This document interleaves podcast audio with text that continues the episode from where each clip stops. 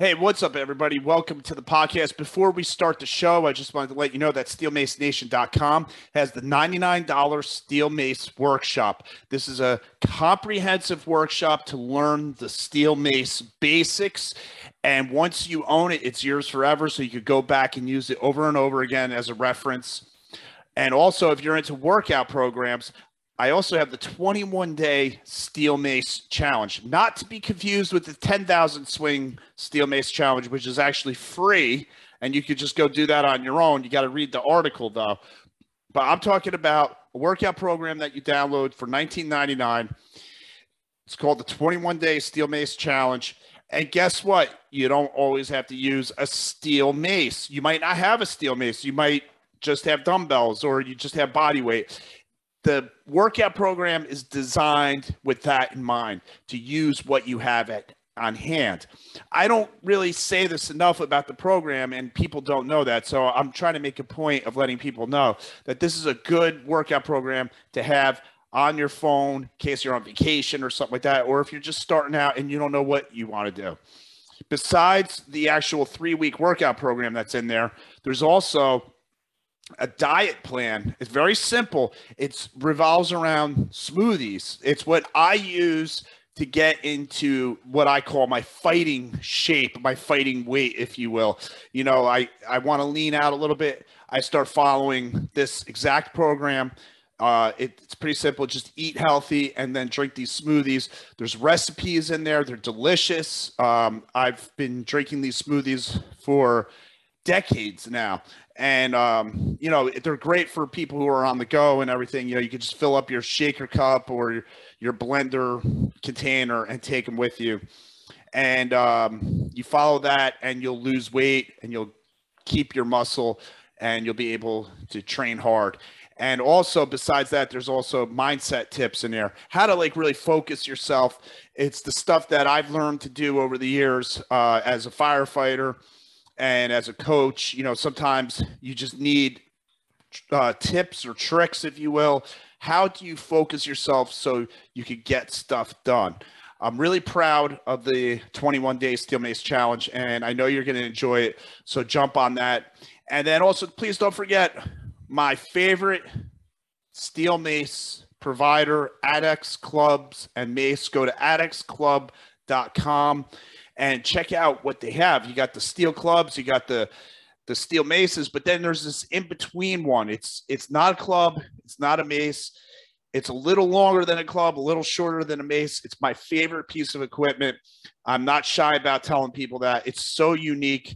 They have fat handle, they have the skinny handle. Pretty soon they're going to be coming out with the even fatter handle. Uh, there's add-on kits. There's little one and a quarter pound weights that you could go up in just increments. There's also two and a half pound weights, five pound weights. There's uh, weights that are like a cup and they slide over the top and then you thread it on. That way the the mace or the club doesn't keep getting longer. It actually just expands outward. Let me tell you, Adex Club is state of the art technology. When you get one in your hands, you'll see what I mean. They're worth the purchase. They're going to last you your lifetime and then some. You'll be able to hand them down to your kids and your grandkids, and they'll survive a nuclear war. Check out adexclub.com and let's get to the podcast.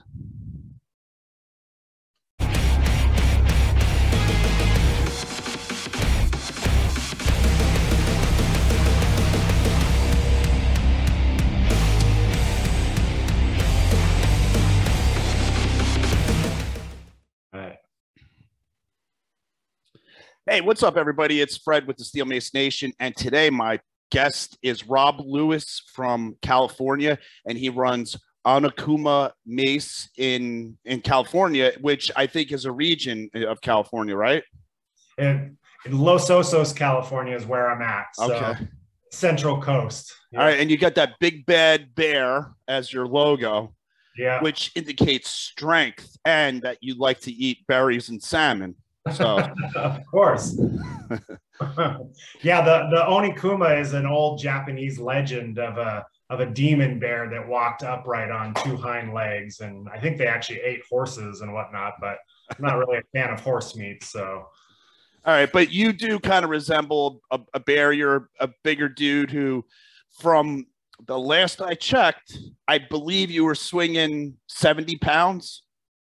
Yeah, the, the heaviest I've ever swung, I think, was about 81 pounds. Mm-hmm. But, but normally, somewhere in the realm of 50 to 60 is where I like to hang out. But I've done plenty in 70 range as well. Yeah, which is, you know, substantial weight. And yet you live to tell about it. You still have your shoulders. We can see your shoulders. They're still there. Still work, yeah. They yeah. didn't blow up. They didn't fragmentate into a million pieces like all the naysayers out there. They think, That's right. That's right. right? You get that a lot, right? You get people, hey, isn't that bad for your shoulders? For sure. That's I think that's everyone's first instinct is like, why would you do that to your body? Your shoulders and your elbows have got to be shot, you know. Right. And what do you tell them? My shoulders are just fine. I've had seasoned mace swingers ask me, like, why, like, how are your shoulders still okay? You know, I swing 30 pounds regularly. I couldn't imagine swinging more than like 40 pounds, let alone where we're swinging these days, you know. See, that's crazy right there. A seasoned base swinger swinging about 30 pounds questions the weight you're swinging. Not not to knock anybody, it's a substantial amount of weight. I mean, I I certainly can't go that heavy. Um, but I plan to because I believe I see you doing it. Now I know I can do it. Uh, but we need to we need to train up to it. We need to understand how our bodies work. And I was just coaching somebody yesterday at the firehouse, and I realized I was going into some advanced territory that's very hard to explain with a particular one arm movement.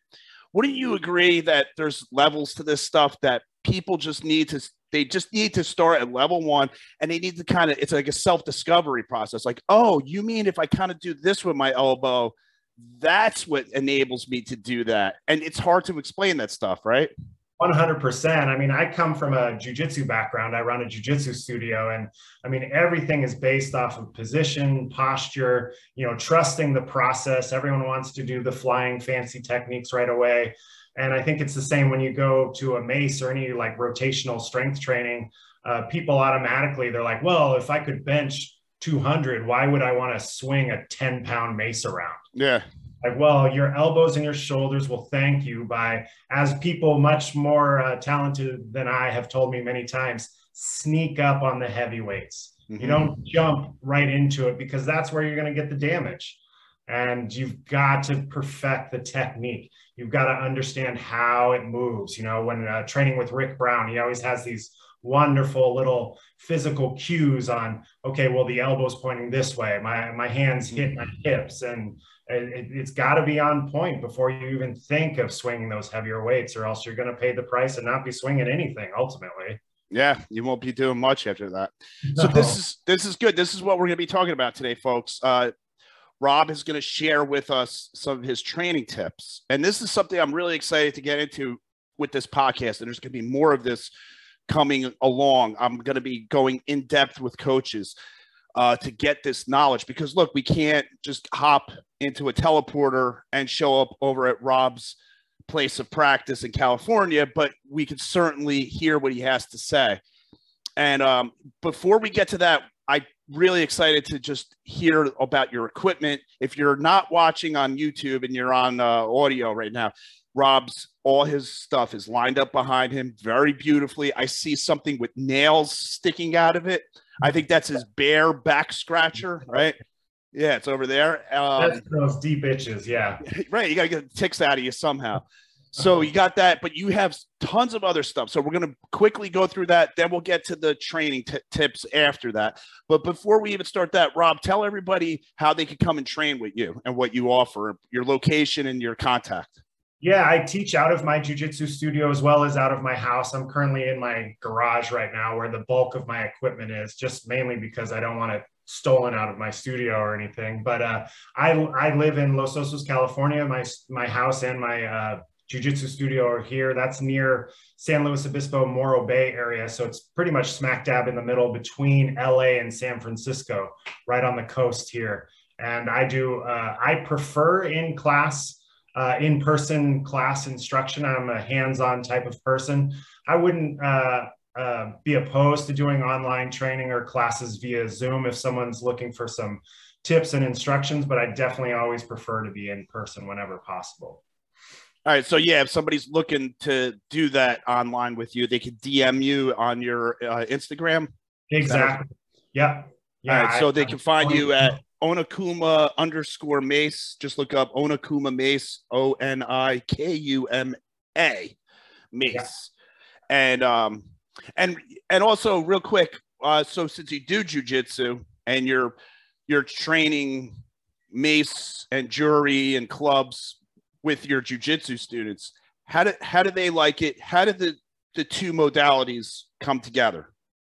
Well, it's funny. It's one of those things. Uh, if I can step back for a second, how I discovered it, I actually had a white belt student of mine, uh, probably about six years ago now, that trained in mace and kettlebells and was like, "I know you've heard of kettlebells, but uh, I've got this mace, and I think it would be great for you." Because he knew I had shoulder issues being a grappler, uh, I've had long time shoulder issues with both and have had impingement syndrome where a couple times throughout the year it's something hits and you can't even raise your arms above your shoulders you know they just kind of give out. And uh, and so he started training me on the on the mace. And since that time i haven't had any shoulder issues at all. It's all but solved everything and uh, learning more and more about the mace, I studied under Ernest, and that led me to Rick Brown, who I went and trained with and got certified by. And it was just like, oh my gosh, the mace is everything. You know, it's such a beautiful training tool. I get bored by standard barbells and dumbbells.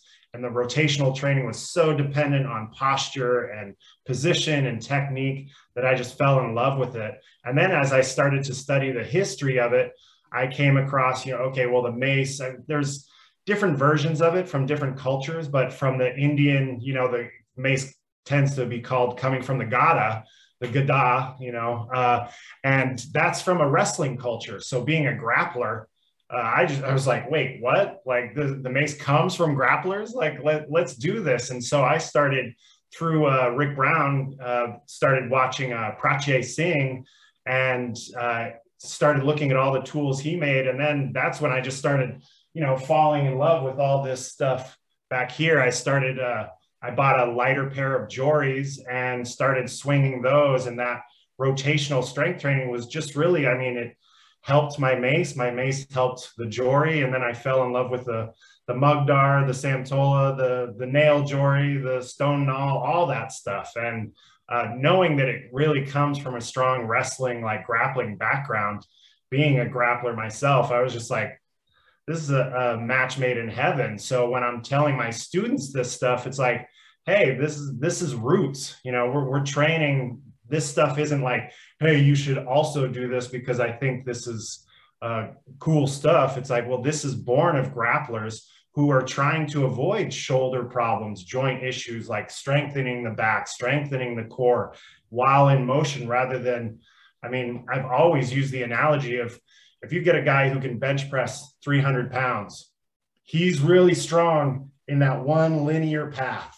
And that's it. The moment you just tip that arm off axis, he's weak. Mm-hmm. You know? So that rotational strength builds up stability and is going to allow you to train longer and much later in life. You know, I'm, I'm knocking on the door 50 years old myself and my body uh, definitely feels that, but I, I'm the strongest I've ever been. My joints feel stable and healthy and it's only getting better from here. So yeah, that's interesting that you mentioned uh, the, uh, the bench pressing and sh- and you mentioned shoulder impingements earlier and how you had that kind of going on. So I'm picturing with your uh, jujitsu work, you're on the bottom, you're pushing a guy off you a lot, right? You're pushing. You're it's almost like you're doing a bench press, right? But you're always not in an optimal position. Like a bench press, it's like everything's perfect. Your elbows are, are pulled in, or you should be bending the bar, but not when you're fighting somebody. Fighting somebody, you're just doing whatever you got to do.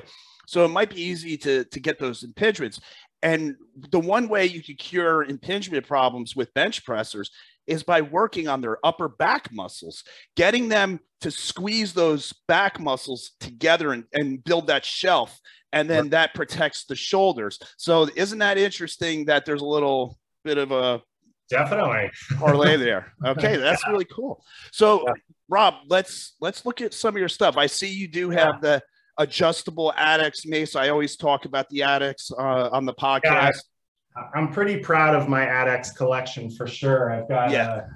Uh, I've got uh, all they have the club, the arc, and the regular mace, and I have a I have a couple of custom pieces too that are in between and extra long. So the super long one, which I call the Braveheart, and then the the in between or in between the mace and the arc. So uh, plus I've got all the add-on kits and the the rhino. I got two rhinos and one of the prototype mastodon kits as well. So oh my god, yeah. So you are right in the pocket with with uh, the innovative maze technology coming out of the ADX. Um, yeah, ADX and Don. I mean, they're just great. I mean, you ever talked to Don on the phone? Yeah, yes, I have. I'm not making fun of you, Don. Okay, but how long are you on the phone with him for when you talk to him?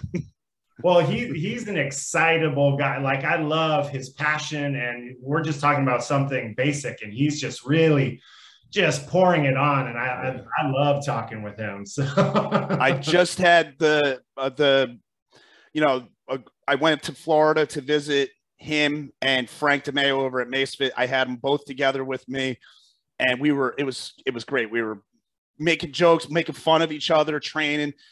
Great, great guys to be around. Don is a lot of fun. He drove three and a half hours up just to, to basically have lunch with me and swing a club or two, and that was it. And then he had to go back to work. I mean, that's a that's a top notch guy right there.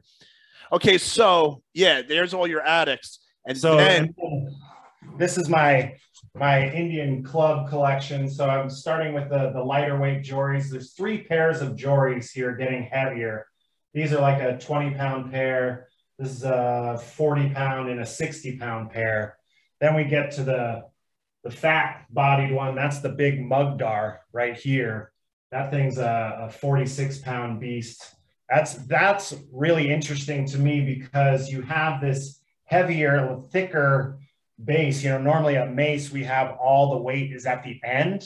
And so even when you're swinging something like, I don't know if you can see it like the, uh, the hydro mace over here, that's got mm-hmm. like a 12 inch globe on the bottom. Even that, it's like, okay, I, I know it needs to clear my calves, but this thing is so wide that it, you have to clear it up top. Yeah. So it, it makes a, it's like swinging a log, you know, a real thick log just with the little handle. And so it, it really spreads those shoulders back a bit more and you have to clear it. And that's what honestly opens the gate for the, the nail jory. So, uh, and if you don't know, I mean, a lot of times people are like, why the hell would you want to swing nail jory? You know, what, what's the point of that?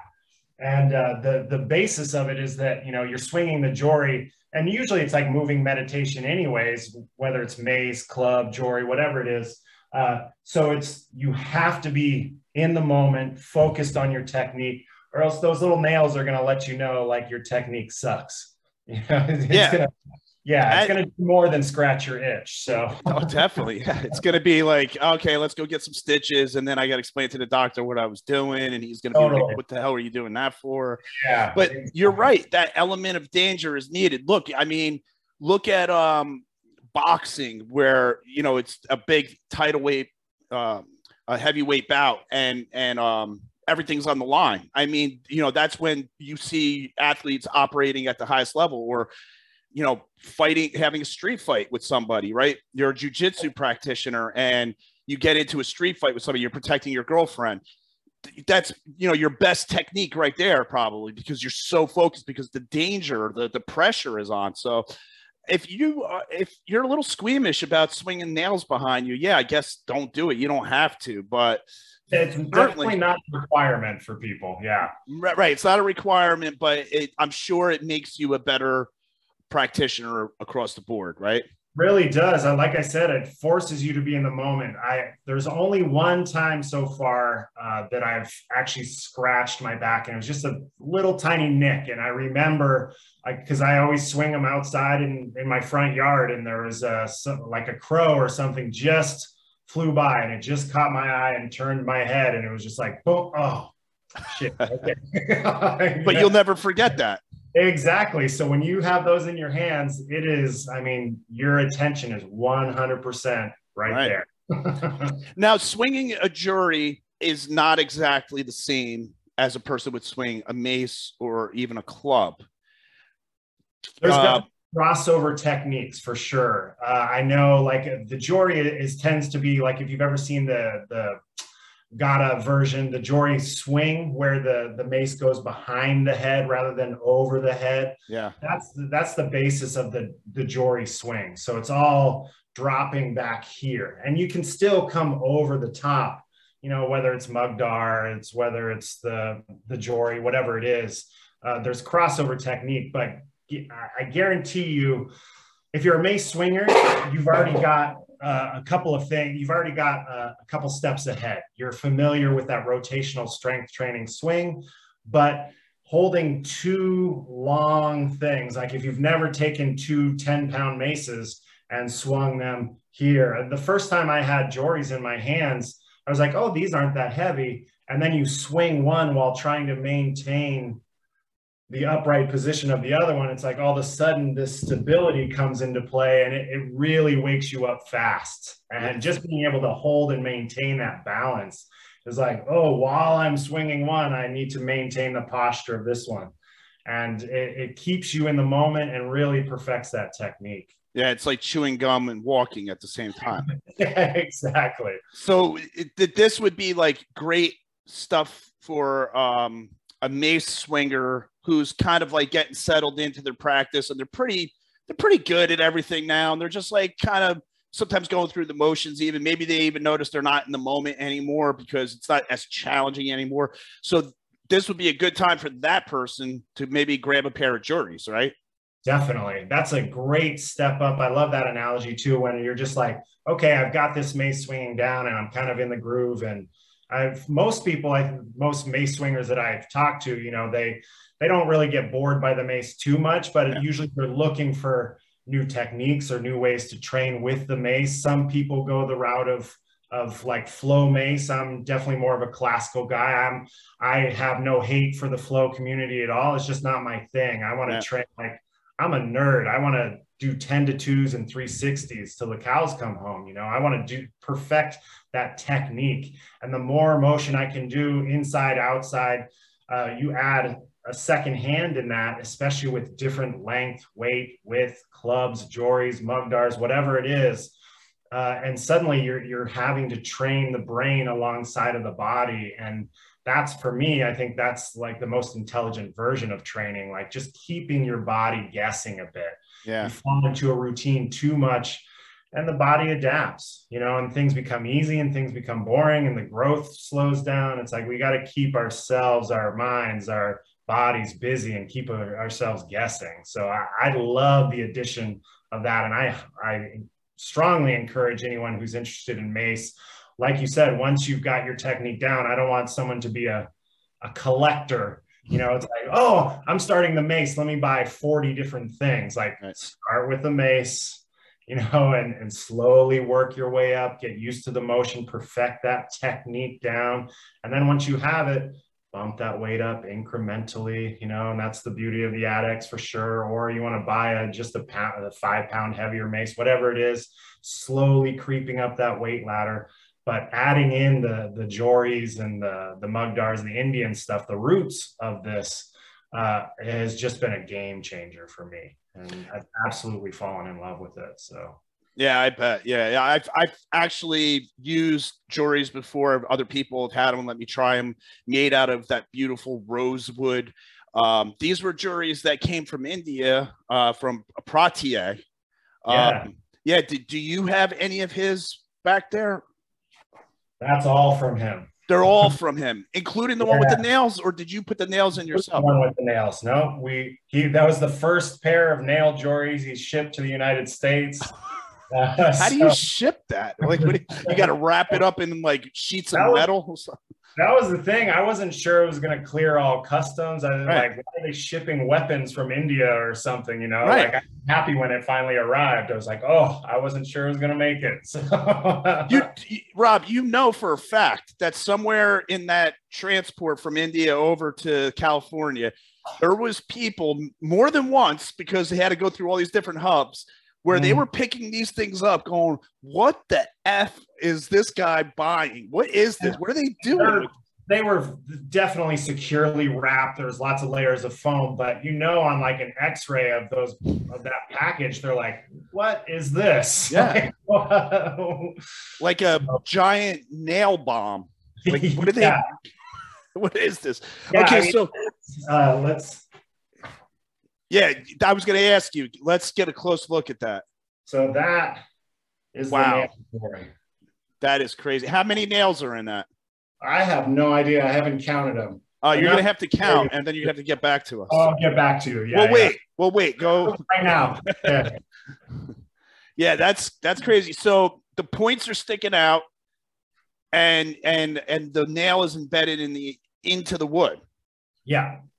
And I don't know how he how he does that without. Well, it's not, if you actually look at it, it's not a super sharp, it's not like an exact point of the nail. There's a bit of a, a flatted, rounded head Huh. to it, but it's enough. Like the edges of those heads are, are sharp and that would stick in. I mean, the shipping that it was shipped in, like all the nails were sticking out of the foam, like through the foam and through the packaging. It was, it was a trip to. and the mailman's got bloody fingers. He's like, "What are you doing to me?" the UPS guy isn't necessarily a like a big fan of me with all the stuff I have delivered here. So especially the past two years when like everybody got locked down and they couldn't everything was like kettlebells and all heavy shit and the mailman I, the ups guys must have been like what is going on here they, they got their workout. They got jacked, you know. So yeah they're walking around like this now totally. All right so what else do you have there This was a, a stone nal. So this is uh, another one that this is the first one he shipped to the United States. So they carved this out of stone, and this thing is uh, 63 pounds, I believe. And uh, the primary function is triceps. You know, it's overhead and It's yeah that extension here. Uh, just lots of little fun training tools to to get that body firing, you know, and that stone nal when you get those wrists in there and get that overhead and perfecting the technique not to knock yourself out and right right. uh, and those triceps. It's it's a good one. That's crazy. So what kind of stone is that made out of? Because it looks like it was almost made out of clay. It's like so smooth and sculpted Totally. And I, I got video. I'm not I'm not 100% on what type of stone. I asked before and he just said stone. You know, I don't know Okay. the, the language barrier or what, but uh, I don't know what type of stone it is. But you he sent me video of the guy making it and it's hand chiseled and then he finishes it off with like a grinder a bit to smooth out the edges. But it's a it's a trip to see. I've had it on my stories and Instagram before and I've got one more stone nal on it on its way that's actually shipping now. So oh really a heavier one i would assume heavier one, yeah. Okay. This one's 63 pounds. I think the other one that's coming will be around 88 or 90 pounds. Woo! Man, I don't know what the shipping costs on that, but hey, you got to do what you got to do. Yeah, yeah. Once So- again, you fall in love with it and you kind of uh, Yeah. with it. And honestly, like if somebody was making it down the street from you, I'm sure you'd be interested, but don't you kind of want to get one from Pratier? Don't you want to get one from where it originates And when from? you, when you get it from the source and you see the pictures of this like little like villager like guy grinding away whatever it is you see him in like it's so funny i've joked around with people before because they're usually like in flip-flops Yeah. no safety things, you know, grinding away or something. And uh, and it's just amazing to know it comes from the source like that. I, I love that. I love supporting that as well. I, Right. For sure. Selfishly, if I, I wish there was someone locally that was doing this, you know, Yeah, I wish I knew how to do it. Right. Yeah. You could just kind of supplement your equipment, get, get a little bit from there and everywhere else. for uh, anybody listening, watching, we're talking about an individual who lives in India. His name, his first name is Pratier, and is it Singh? Sing. Yeah, it's Pratier Singh, and he's on Instagram. Um, If you have trouble finding him, you could DM Rob or you could DM me at Steel Mace Nation, and, we'll- and we'll forward you the information. Uh, you could get Jories from him. Everything that Rob is showing here today, uh, made out of you know really nice rosewood. Uh, they're like works of art in motion, basically. So pieces of art, yeah, yeah. And I, you know, there's not really many places to really get that stuff. So I mean, like we were just saying, you know, get it from Pratier because the guy is amazing. He he, makes- he swings them all himself, and he helps. Like if you have a question on technique or anything, I mean, that's he's he's swinging these at his house at Akhara's, and that's one of the things too is the the Akara, the old like wrestling training hall. You know, those things are kind of a dying breed in India, and he's trying to uh, really educate people on these and get get people to save these akharas, save these old methods of training. You know, because a lot of the old gyms are like, okay, these sit in the corner, and they've got new like equipment that they're all bodybuilding. Yeah, exactly. So I mean, I get the appeal and all, but um, that that that tradition, you're right. It's it it would be a shame to let it go. Um, Uh, I'm sure you know, Rick Brown was asked to come out there to teach mace because there's very few people that could teach it. He's probably the go-to guy in the world to actually teach it now. And 100%. you know, I mean, that's that's you know, it's it's funny how how you know the circle of life goes like that. So totally. hopefully, and what a what an honor too to be the guy who's like Mr. Mace man. He's named that for a reason, spreading the gospel of the mace, and but to be invited to go teach a seminar back where this thing was kind of originated from. You know, uh, like get to go to India and teach these people how to use a mace. What an honor! Like that's my dream is to be able to go over there, especially if I can do it with Rick uh, go over to India and travel and see the Akharas and train there and swing there as well. There's a there's a new business model for Rick uh, Rick Brown tours. Everybody pays. They get they get to go with Rick to India. They get he shows them all around. Bus trip, t-shirts. Rick, if you're listening, I, I want 10% of that. There's there's the business idea right there. All right. So now next to those nals, the nal jory, you have something that looks like a mace, but again, it's uh yeah. so that's the Gada, yeah. Uh-huh. And then I have the Samtola. The Samtola so, two-handled thing. Oh, okay. Let's look at that then. What's what's the Samtola? Yeah, so let me grab that real quick. So this is the Gada. No. So just basically, I mean, beautiful yeah. piece of wood that looks like what you see in all the pictures of the like Hammurabi and all that stuff with the right. Yeah, that's the more traditional. This is the Samtola, which for anyone who knows, it's basically uh, used in a very similar fashion as a Bulgarian bag. No kidding. Two handle, and it's coming around, so you get the the nice shoulder exposure. Wow. And I mean, it's it's full body when you start swinging that. And that's a light, that's a light version of one. This one's only like 20 something pounds. Uh, but if you've ever swung a Bulgarian bag, you know that that adds up quickly. And I really like using both. Actually, I like the bag because it's curved and a little more flexible, but the rigid nature of the Samtola forces those shoulders to move in a way that the bag you kind of can can kind of flow through a bit. Yeah, you can wiggle through and, and kind of drop in and be more compact, whereas that's kind of opening your back up. Yeah, exactly. And that's once again, you know, the wrestlers, they're okay, we're throwing people, we're picking people up, slamming yeah. people, shoulders are paying the price. How do we fix that? And Samtola was one of their creations. That is amazing. I mean, they were on the ball with everything. You know what's funny that there's nothing new under the sun either because that, that looks like um, that new invention was again yeah new invention uh, it's like a water filled uh, log that looks just like that it's water filled i forget what it's called but so like we have water filled versions of the bulgarian bag water filled yes. logs yeah yeah right. exactly I mean that's that's amazing. So I mean that's thousands of years old that concept right there, right? Exactly. yeah. So then you have, uh, speaking of water filled, I see you have, you mentioned the hydro mace, which, um, yeah, uh, yeah that, that big boy over there, that's a nice, that's pretty close to about like five feet. That's the, the tallest mace I have. And yeah.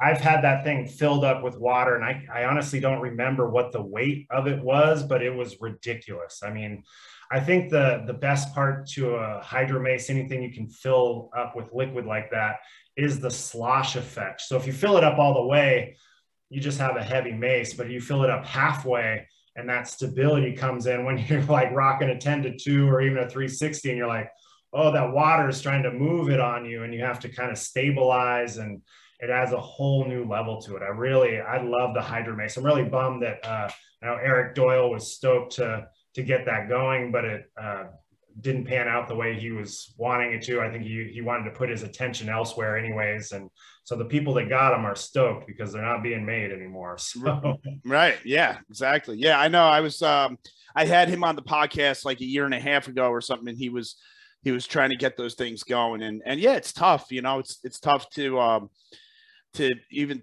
start anything as it is, let alone something specific like that. Yeah, it's pretty damn specific. Yeah. yeah. Now I do have a um, a mace that is uh, fillable with with shot steel shot. So I put about I put about five pounds in it, and one of the things I think that these uh, fillable maces is good for is to teach you to train up to heavier weight because when you are dropping the mace behind you and you get that slosh effect and it drops and it hits the bottom, or it would be the top of the mace if it was standing up, but it's hitting the bottom. It kind of pulls pulls your stuff down a little bit more. And you know, it's always your mind first. Your mind thinks, I can't do it. I can't do it. But that extra slosh effect teaches you, like, no, you can go a little bit further, a little bit further. And it, and it gives you a little bit of a break, but it just pulls you along. That's at least my interpretation of what it's doing for me when I train with it. I don't know how other people feel. I've got one of those from uh, Mike uh, Ramjet there. What is it? Rock Solid Functional Training. He made one for me that's, uh, I think it's like a 12 inch globe as well that is loaded with steel shot, not made for liquid, but the steel shot. And that has that same effect. And that's a, it's a different, I mean, like you said, when it goes behind your head, that momentum changes. You know, it's not just the ball dropping, it's the ball with the energy changing in the ball. And that really, when it hits the bottom, pulls those arms for sure. And yeah, 100% what you were talking about, the mental side of it, especially when you start creeping up. Like I remember the first time I swung 40 pounds. I was just like, oh man, 40 pounds. This is crazy. Like I'm going to pull my shoulders out of socket, you know, and I'd been swinging 35 pounds.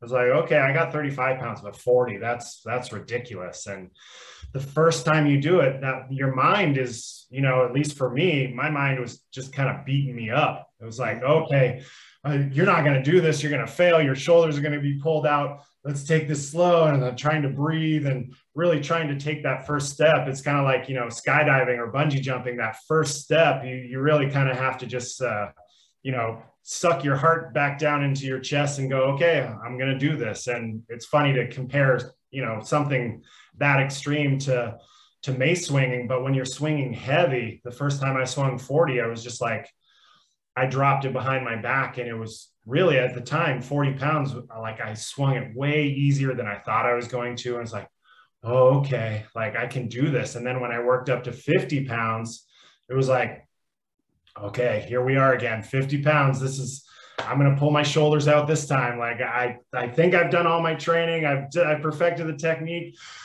Oh shit. And drop it over. And here we go. And that the first time with 50, I know mentally my technique was terrible. I think I posted a video on my Instagram not too long ago of comparing when I first swung 50 versus swinging 50 now. Like swinging 50 pounds now is just that's a good weight for me when I want to push myself a bit, not swing extra heavy, but like it's pretty easy and smooth for me now. Whereas back then it was like dropping it over. I think I posted like my second or third attempts because my first was just ugly, you know. but it's taking that step and trusting your technique that you've you've got, you've put the work in, you've got the technique down, you know your body can handle it, you know, and that's that's what it comes down to. And same thing as I bumped up like uh, over the through the pandemic white lion athletics had uh, put out these bigger bigger maces. And uh, and it was fun to be a part of those challenges. And i mean there's people that can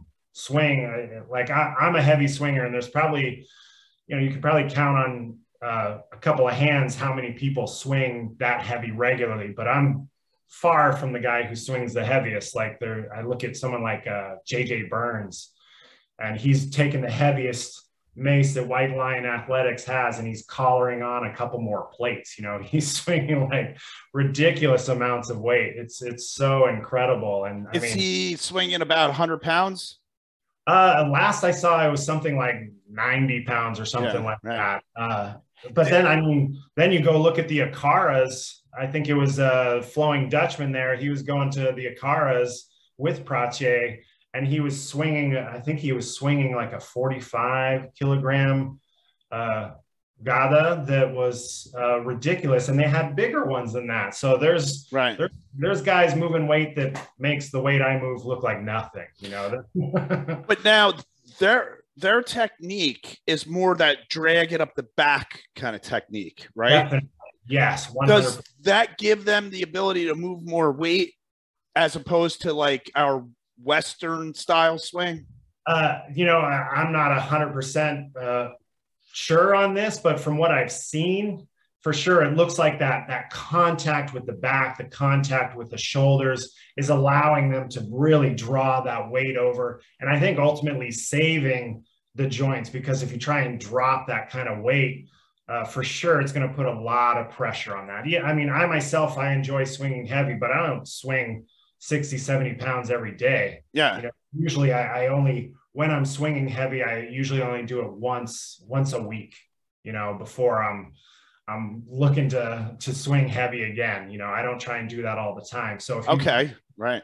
You picture someone moving a hundred pounds or more behind their back like I can't imagine doing the traditional, you know, what we would call here in the States, just like a 10 to 2 or the 300, whatever you want to call it, whatever side of the fence you're on on that, uh, dropping that behind your back. And I can't imagine doing that regularly, what that's going to do to your shoulders. But then again, people look at what I do and say, "Oh man, I can't imagine what that does to your shoulders." Exactly. Right. So, so they they they've been doing it a long time and they've got their technique down. So yeah, they know I, what's going on. I think that like the weight you're doing, uh, like I'm starting to comfortably swing about 40 pounds, but I don't I don't do it often.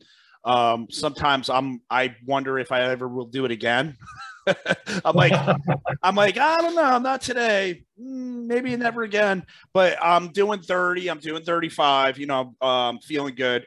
Um, but I know uh, from seeing guys like you uh, training and swinging um, that it's attainable. I can reach 50 pounds, and um, I'm hell bent to do it because I want to buy that uh, that add-on kit from ADX and just have the complete package.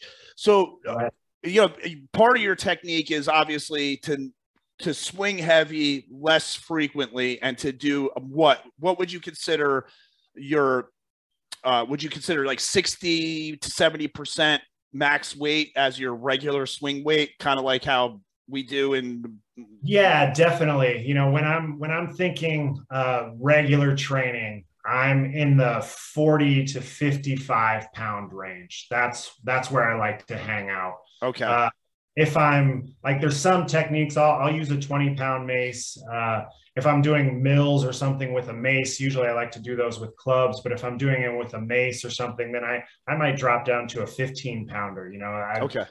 Those mills, you know, I always like those for lubrication of the of the elbows and shoulders. Those are great techniques. Yeah. I'm not going to bust that out. Like I'm not going to bust the mill with anything over 20, 25 pounds. You know, I, I want to just use those for the lighter weights. But uh, if I'm swinging a 10 to 2 or a 360, uh, 40 to 55 pounds is where I like to to live most of the time. Okay. And then what about one arm swings? Because I notice when I'm swinging, let's say I'm swinging uh, 30 pounds um, with two hands, with two hands.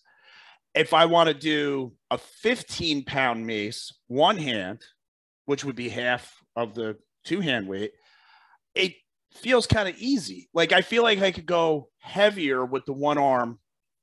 And then if, let's say I'm doing a 20 pound one arm swing.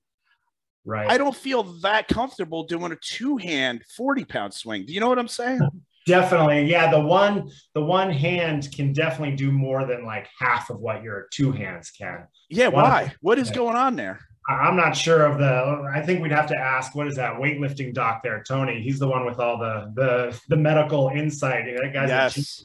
You guys aren't following him, follow him. He gives out a ridiculous amount of free information that's just genius. That guy is such a gift to our community. Yeah, yes, he's a gift. Exactly. Nobody else is doing what he's doing. He's doing mathematical mathematical Totally. formulas, and he's telling you what what you know torque and and inertia. Yeah, and he It's- breaks down torque between like the different types of clubs. It's like, whoa, that's amazing. I love I love people that geek out on that stuff. Yeah. That makes me so happy. Yeah, yeah, that's a good idea. I think I'm gonna hit him up, and we're gonna see if we can uh, discover why you could go heavier with a one arm swing. This is Totally. And I feel uh, I feel pretty comfortable with one arm swings, but I don't do extra heavy on the one arm swings. I know uh, what's his leg, uh, Frankenlegs. There, he's got a student at one of his, and when some of us were like. Oh, look at us. We're doing 72 pound swings. That kid, I, man, I can't remember his name. I feel terrible. But I, I'm like, oh, I'm so proud. I busted out like 10, 20 reps with this 72 pounder. And this kid was like one handing it. I was like, what? I wouldn't even think of doing that at this level. This kid was just picking up a 72 pound mace Right. So, so I mean, like you would think, like, okay, if he could do that with one hand, he should be able to do 140 pounds. Which Right. it doesn't work that way. But yeah, it doesn't work that way. It's crazy. Okay, so what? How long have you been swinging for now? So this is my sixth year. I Okay. started back in, uh, in late uh, 2016 was when I was introduced to the mace. And you started off with 10 pounds like everybody else. Yeah, I, I was pounds. given a 10 pounder, and uh, Ernest quickly bumped me up to 15 pounds, is what I was training with on a regular basis. So, All right. I mean, I'm a big dude. I'm 6'3, 260.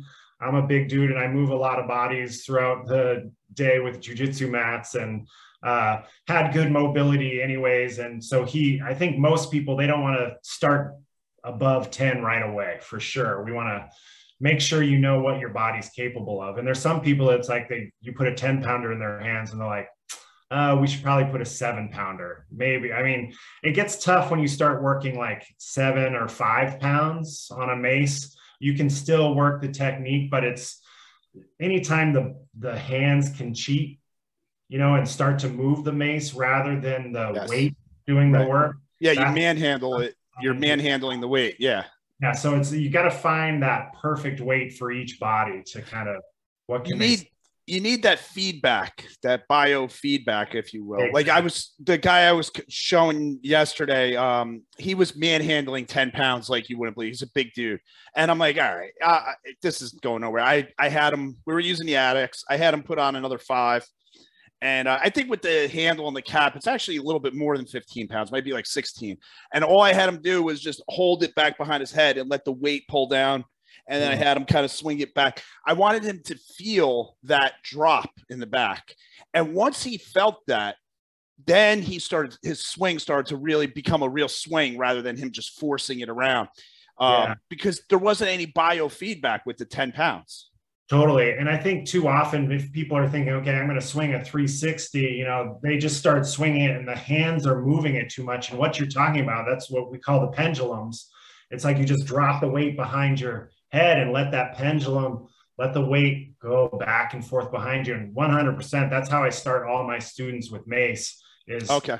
let's feel the pendulum let's get that moving and then then you let that weight rise a little bit higher and higher until it's a you know it hits kind of shoulder height and once you're comfortable with that then you start the draw to the 10 to 2 or the 360 you know so that pendulum is everything so I notice uh, some people catch on to that pendulum technique very quickly, but other people they're rotating their waist too much, and they're, it- it's hitting their it's hitting their butt.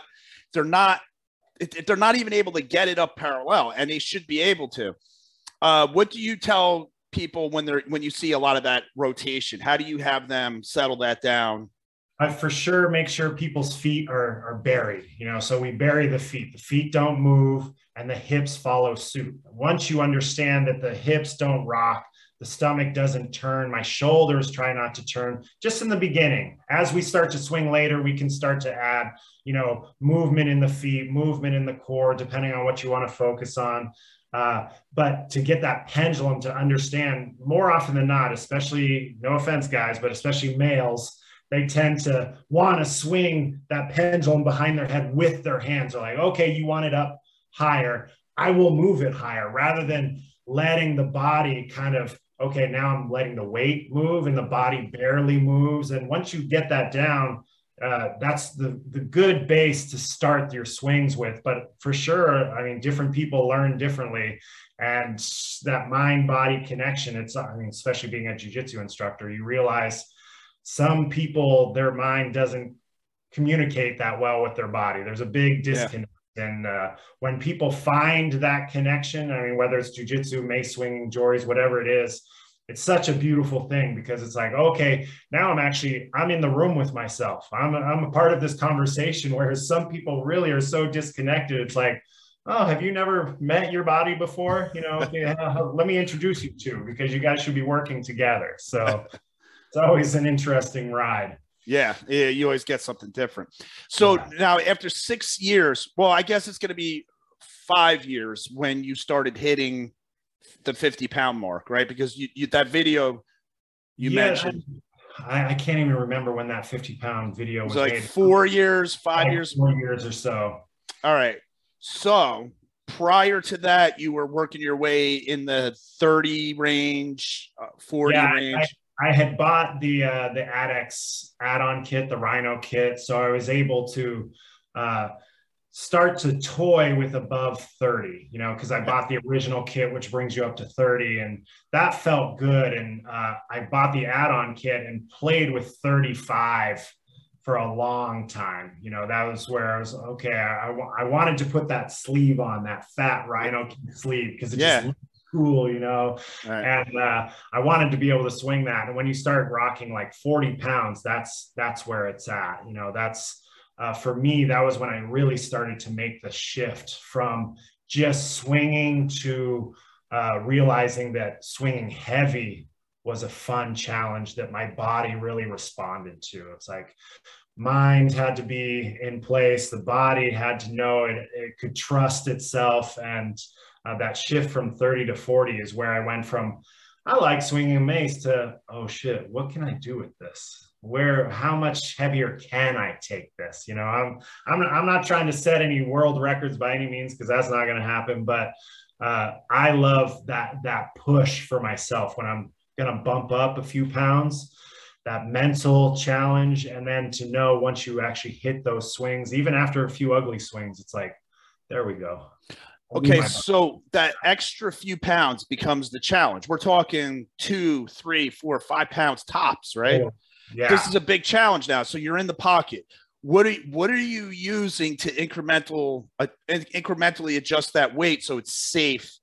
Um, yeah, what are you using first? Now, without being a, a constant ad for ad that's right. Uh, that's that's the bonus of that mace. That's where it's so genius. I mean, he's got two and a half pounders as well as a one and a quarter, so you can really slowly start to build up. And I have to admit that I, am definitely guilty of jumping up five, ten pounds a couple of times when I should have like trusted the process a bit more. And, you know, uh, so any of my students listening, you know, do as I say, not as I do. But uh, like for sure that that small weight increase. And some people have like a specific number. If, if you can swing this weight easy a hundred times, then you can bump up, you know, 2.5 pounds. I don't think there's a formula. Uh, it's going to be different for every person, but when you can increase your like the weight of the mace by like two and a half pounds, I don't like when you start going extra heavy,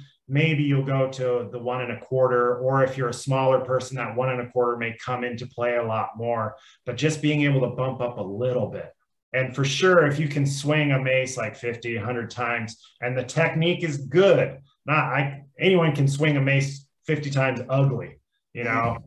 but you got to swing it 50, 100 times good, good technique, good posture, good position.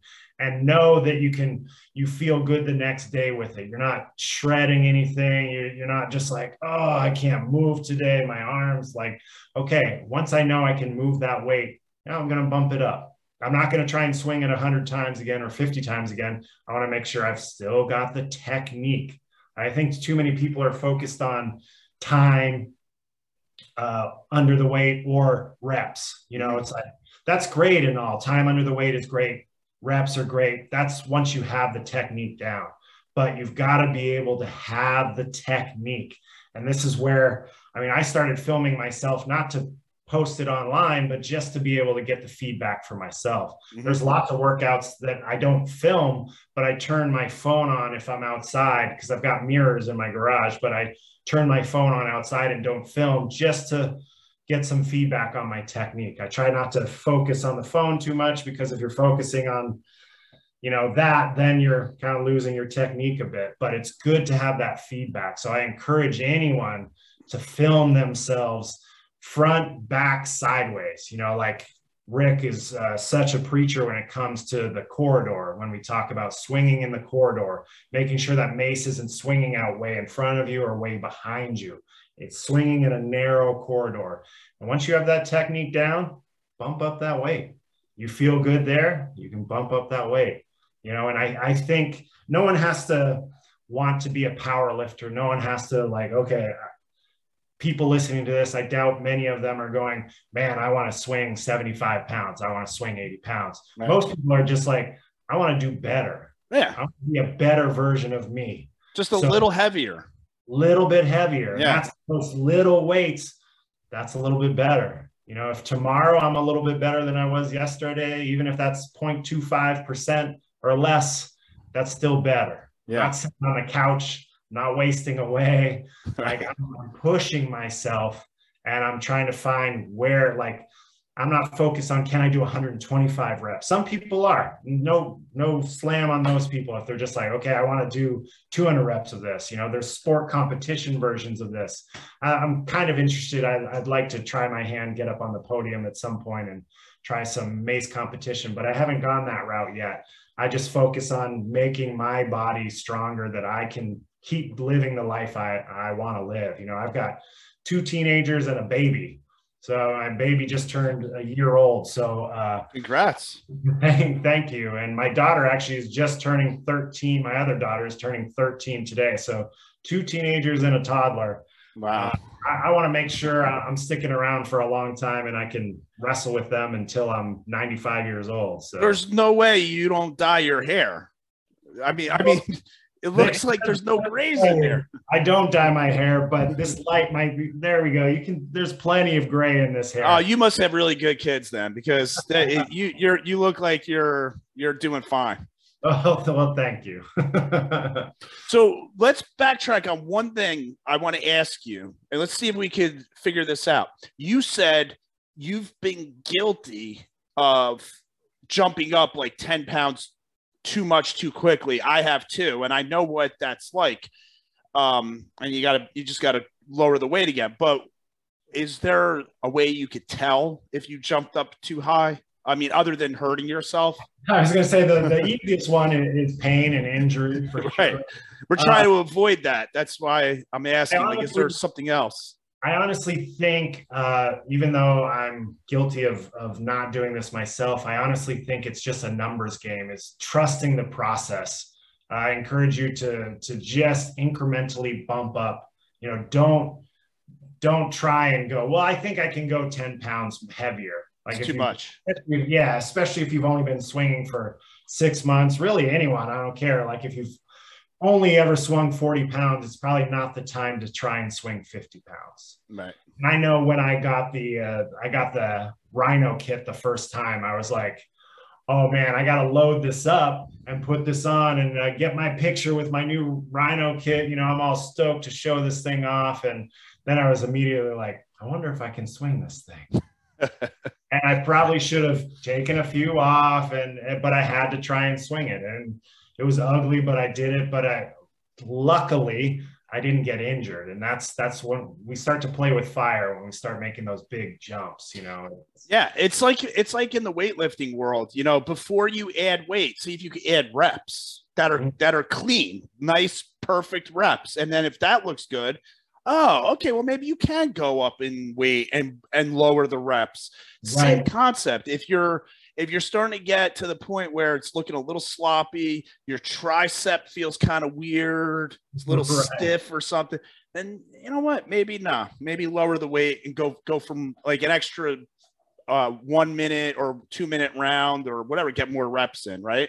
Yeah, definitely. And I know with the the mace too, especially, I think it's too easy for people to think, am I strong enough? Are my muscles strong enough? And that's a part of it. But if you start swinging heavy too soon, your elbows are going to pay for it. Your right. shoulders are going to pay for it. And that's we we want joint health out of this, not just muscle strength. You know, it's like that joint stability, the tendons, everything has to be growing accordingly.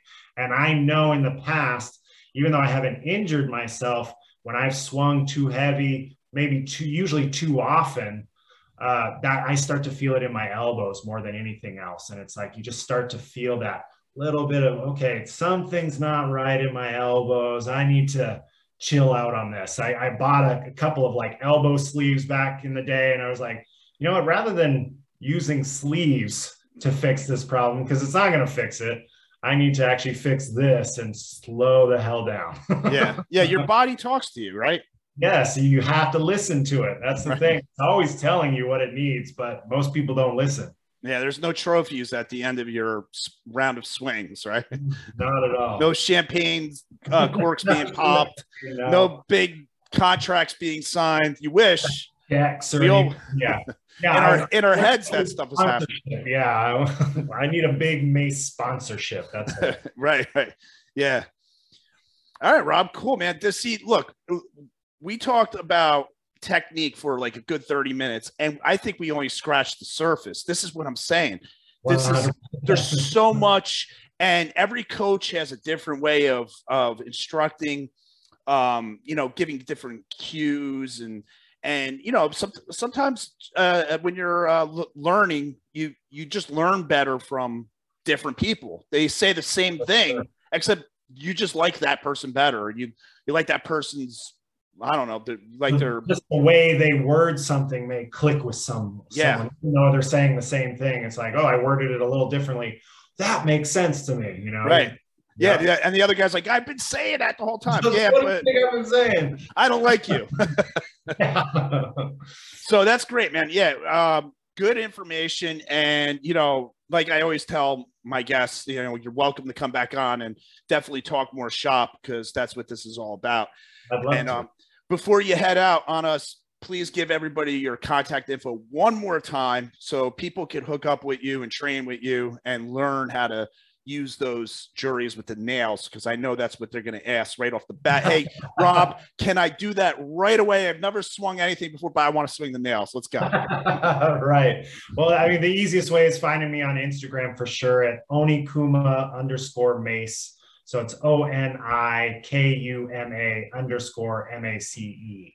That's the easiest way to find me. You can also find me online through my jujitsu website, but that's a uh, that's teammoreirabjj.com. So T E A M M O R E I R A B J J.com. And there's a whole MACE page on that website as well. So now that's that's something I would sign up for. I mean, if I was looking to do jujitsu, I would also, if I knew the guy was going to also show me mace, I would be like, oh, that's what I want to do. I really don't know anybody around me. There, there's plenty of jujitsu. There's a few mace people, but they're not together. Right. And that's, I'm always excited. There's a few people I've seen now that are like they're swinging maces and they're also like jujitsu guys. And there's a couple of them out there. I know yeah. like Max and uh, I can't remember all the people, but it's like, okay, this guy's not only swinging a mace, he's also a jujitsu black belt. And I'm like, oh, I see you. Yeah, yeah, You're one of my people. And it's like my goal when I got certified from Rick, I was like, my goal, Rick, is to spread the gospel of the mace to the jujitsu world. Like right. they they can only benefit from this. This is our tool Like this was made for us. Like we need to be using this to save our joints and make them last longer. That yeah. really is the the path for us. You guys are the cutting edge of the jujitsu world. You know, I mean, because you're bringing this other modality into it. That uh, that to me makes it more cutting edge. I mean, it's a different. You're blending this in with it seamlessly, and and I, I like to think of uh, of us more as old school, bringing back the old school, that cutting edge. Yes, exactly. yeah, bringing it. Yes, ex- that's a very back. good way to describe it. Yeah. Yes. All right, Rob. Thank you very much. Yeah, it was good talking to you. And everybody, check Rob out. And uh, also, don't forget to check out my website, steelmacenation.com. You could check out free workouts there and look up the 10,000 Swing Steel Mace Challenge. It's a free workout. You swing 500 swings per workout, and then you do this other stuff with it, with the kettlebells and stuff like that. But it's a great full body workout you can do three or four times a week. So, once again, thank you, everybody. Thank you, Rob. We'll thank see you at the next one. Take care.